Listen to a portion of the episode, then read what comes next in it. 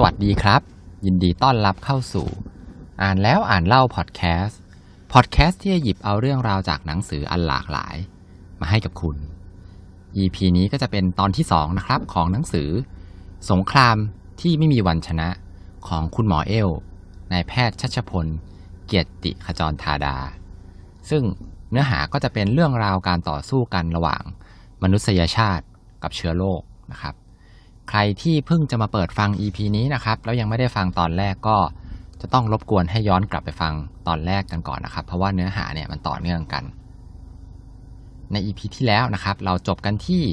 คุณหมอโรเบิร์ตคอกนะครับที่เป็นชาวเยอรมันเนี่ยได้ข้อสรุปว่าโรคต่างๆเนี่ยมันมีสาเหตุมาจากเชื้อโรคที่ติดต่อกันได้นะครับ ทีนี้เรื่องสำคัญเรื่องต่อมา ที่จะพลิกโฉมนะครับของวงการแพทย์ไปเลยเนี่ยก็คือการค้นพบยาที่ชื่อว่ายาเพนิซิลิน หรือว่ายาปฏิชีวนะที่มาฆ่าเชื้อโรคได้นะครับ ของคุณอเล็กซานเดอร์เฟลมมิงที่เป็นคุณหมอชาวสกอตนะครับ อันนี้ก็ย้อนกลับไปในปีคศ 1914 ในสมัยที่เกิดสงครามโลกครั้งที่สองเอ้ยครั้งที่หนึ่งครับขอโทษที สงครามโลกครั้งนี้เนี่ยครับเป็นครั้งแรกเลยที่มีการใช้อาวุธปืนกันนะครับ ก็สมัยก่อนก่อนน้านั้นเนี่ยเขาก็ใช้พวกดาบพวกหอกอะไรกันพวกนี้ทีนี้ปืนเนี่ยมันมีอำนาจในการทำลายล้างสูงขึ้นเยอะเลยนะครับ แผลของทหารเนี่ยก็จะใหญ่แล้วก็ลึกมากขึ้น แล้วก็มีพวกเศษดินอะไรพวกนี้ไปติดอยู่ในแผลได้ง่าย คุณหมอเฟรมมิงเนี่ยเขาได้ไปเป็นแพทย์อาสานะครับในสงครามแล้วเขาก็ได้ค้นพบว่า แผลที่เกิดจากสงครามส่วนมากเนี่ยมันสกปรกมาก แล้วก็พยายามจะทำความสะอาด นะครับถึงแม้จะทำความสะอาดแล้วก็ตามเนี่ยก็ยังเกิดหนองขึ้นนะครับ แล้วตัวยาฆ่าเชื้อแบบที่คุณหมอลิสเตอร์เคยใช้เนี่ยมันก็ช่วยแล้วก็ไม่ได้ผลนะครับ เพราะว่า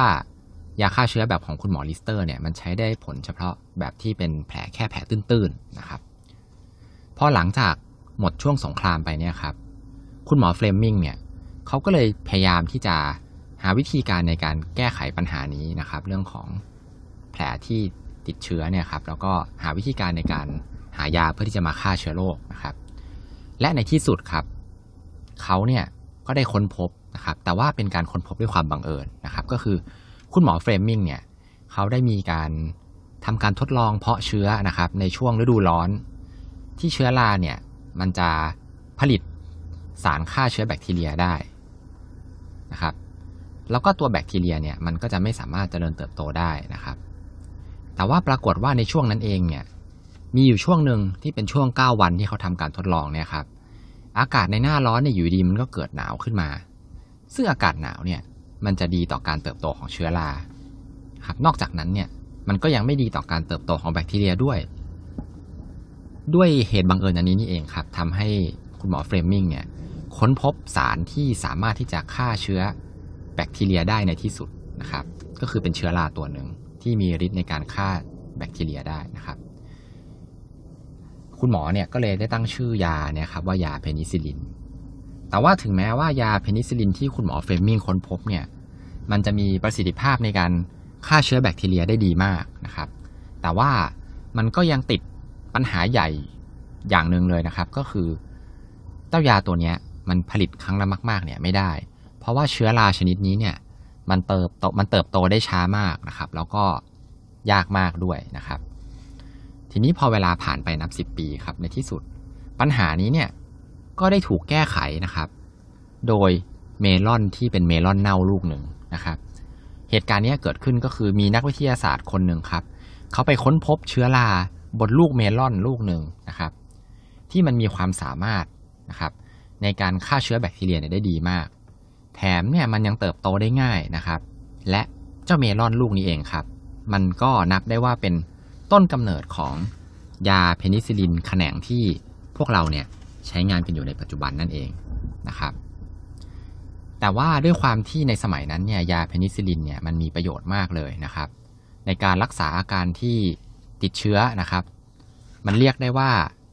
เป็นการปฏิวัติวงการแพทย์แล้วก็การปฏิวัติของโลกเนี่ยไปเลยนะครับ ทีนี้เนี่ยครับพอยามันดีมากๆใช่ไหมครับ มันก็เลยทำให้เจ้าเพนิซิลินเนี่ยมันกลับกลายเป็นส่วนหนึ่งนะครับของสิ่งต่างๆ มากมายเลย ก็คือเขาเนี่ยผสมเจ้ายาเพนิซิลินเนี่ยเข้าไปในแม้กระทั่งพวกสบู่นะครับน้ำยาบ้วนปากนะครับ ผสมเข้าไปในหลาย ๆ อย่างเลยนะครับ และนี่เองครับก็คือเป็นสาเหตุที่ทำให้เกิดเรื่องของโรคเนี่ยมันดื้อยาขึ้นนะครับ การที่โรคดื้อยาเนี่ยนอกจากการที่ผสมเพนิซิลิน ไปอยู่ใน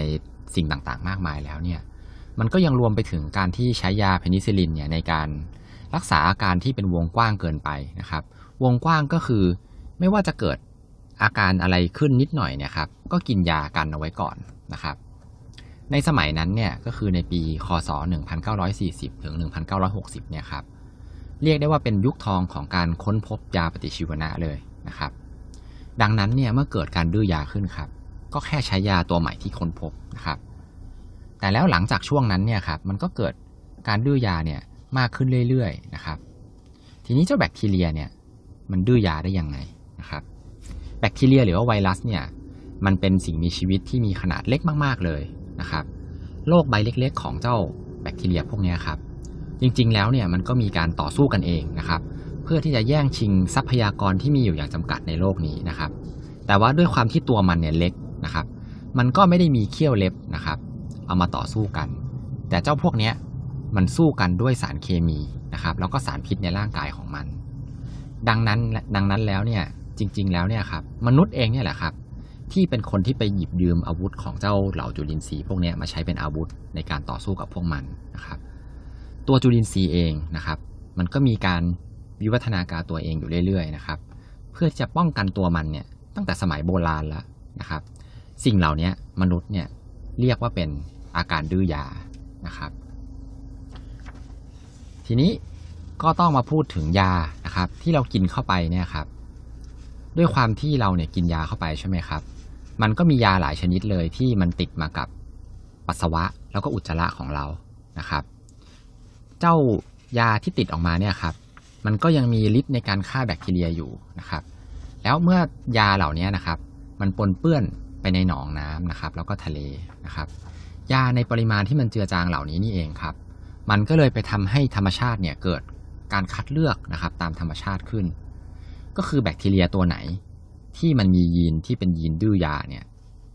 มันก็จะรอดได้มากกว่า เมื่อมันโดนยาที่ผสมเข้าไปในแหล่งน้ำถูกไหมครับ แล้วก็ขยายพันธุ์ได้ดียิ่งขึ้นนะครับ เพราะว่าเจ้าแบคทีเรียที่ไม่ดื้อยาเนี่ยมันตายไปหมดแล้ว มันก็เลยมีอาหารแล้วก็พื้นที่เนี่ยเหลือมากยิ่งขึ้น วกกลับเข้ามาในร่างกายของคนเราครับ เจ้าแบคทีเรียพวกนี้มันยังมีการถ่ายทอดพันธุกรรมข้ามสปีชีส์กันได้อีกด้วยครับทำให้การส่งต่อยีนดื้อยาเหล่านี้มันเป็นไปได้มากยิ่งขึ้นนะครับ ทีนี้ลองนึกดูครับว่าเมื่อเราเนี่ยเกิดอาการไม่สบายนะครับ เราเป็นหวัด แล้วเราเนี่ยกินยาปฏิชีวนะเข้าไปแบบที่จริง ๆ แล้วเนี่ยมันไม่จำเป็นต้องกินยาก็ได้นะครับ เจ้ายาเหล่านี้ครับ มันจะเข้าไป ฆ่าเชื้อโรคตัวที่ไม่ดื้อยานะครับ แล้วก็อย่างที่บอกไปครับ พอไปฆ่าเชื้อโรคในร่างกายเราใช่ไหมครับ มันก็ทำให้พื้นที่ในร่างกายของเราเนี่ยว่างเพิ่มยิ่งขึ้น ไอ้เจ้าแบคทีเรียที่มันดื้อยาเนี่ยเมื่อมันมีคู่แข่งน้อยลง แต่ว่ามีอาหารมากขึ้น มันก็เลยเพิ่มจำนวนมากขึ้นครับ อันนี้ก็คือเป็นสาเหตุที่ทำให้เกิดการดื้อยาขึ้นในร่างกายของเรานะครับ แต่ว่าเอ๊ในเมื่อมนุษย์เราเนี่ย เคยสู้มันได้ในสมัยก่อนใช่ไหมครับ แล้วสมัยนี้เนี่ยการแพทย์ของเราเนี่ยก็พัฒนาขึ้นเยอะมากเลยนะครับ แถมเราเนี่ยก็ยังมีพวกไม่ว่าจะเป็นสบู่น้ำยาล้างจาน น้ำยาซักผ้าที่บอกว่าฆ่าเชื้อโรคได้ 99.9%นะครับ แต่สิ่งเหล่านี้ครับ มันกลับกันครับ มันกลับกลายเป็นว่ามันทำให้ไปเร่งกระบวนการในการดื้อยาเนี่ยมากยิ่งขึ้นนะครับ ทีนี้คำถามครับก็คือ เอ๊แล้วเราแก้ ปัญหาเหล่านี้โดยการที่บริษัทยาเนี่ย วิจัยยาปฏิชีวนะใหม่ ๆ ออกมา แบบสมัยก่อนไม่ได้หรอครับ ก่อนอื่นนะครับ มาพูดถึงวิธีการรักษาโรคในปัจจุบันกันก่อนนะครับ เวลาที่เราป่วยแล้วเราไปหาหมอเนี่ย คุณหมอก็จะต้องวินิจฉัยโรคก่อนว่าเราเนี่ยเป็นโรคติดเชื้อหรือเป็นโรคไม่ติดเชื้อ ถ้าเราเป็นโรคติดเชื้อเนี่ย เราติดเชื้อที่อวัยวะไหนนะครับ กระบวนการในการ วิจัยวินิจฉัยพวกนี้ครับมันก็ใช้เวลาเป็นวันๆเลยนะครับ หมอส่วนใหญ่เนี่ยเขาก็เลยไม่รอผลนะครับเขาก็เลยรักษาไปก่อนเลยนะครับ ซึ่งมันก็ไปสอดคล้องกับความต้องการของคนไข้ที่อยากหายเร็วใช่ไหมครับก็ไม่อยากรอนานเหมือนกัน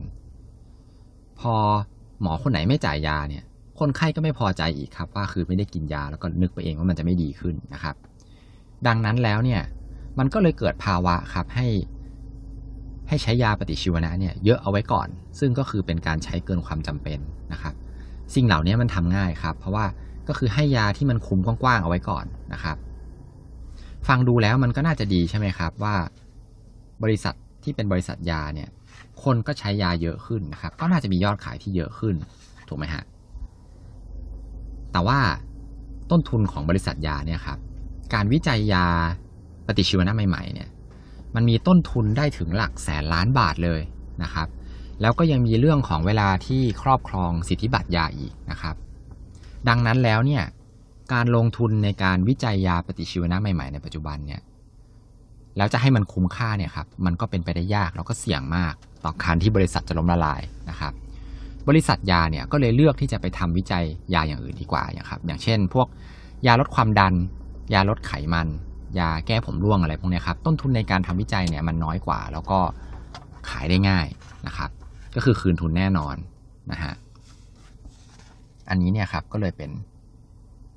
ที่มาของโรคดื้อยา แล้วก็ทำไมเราถึง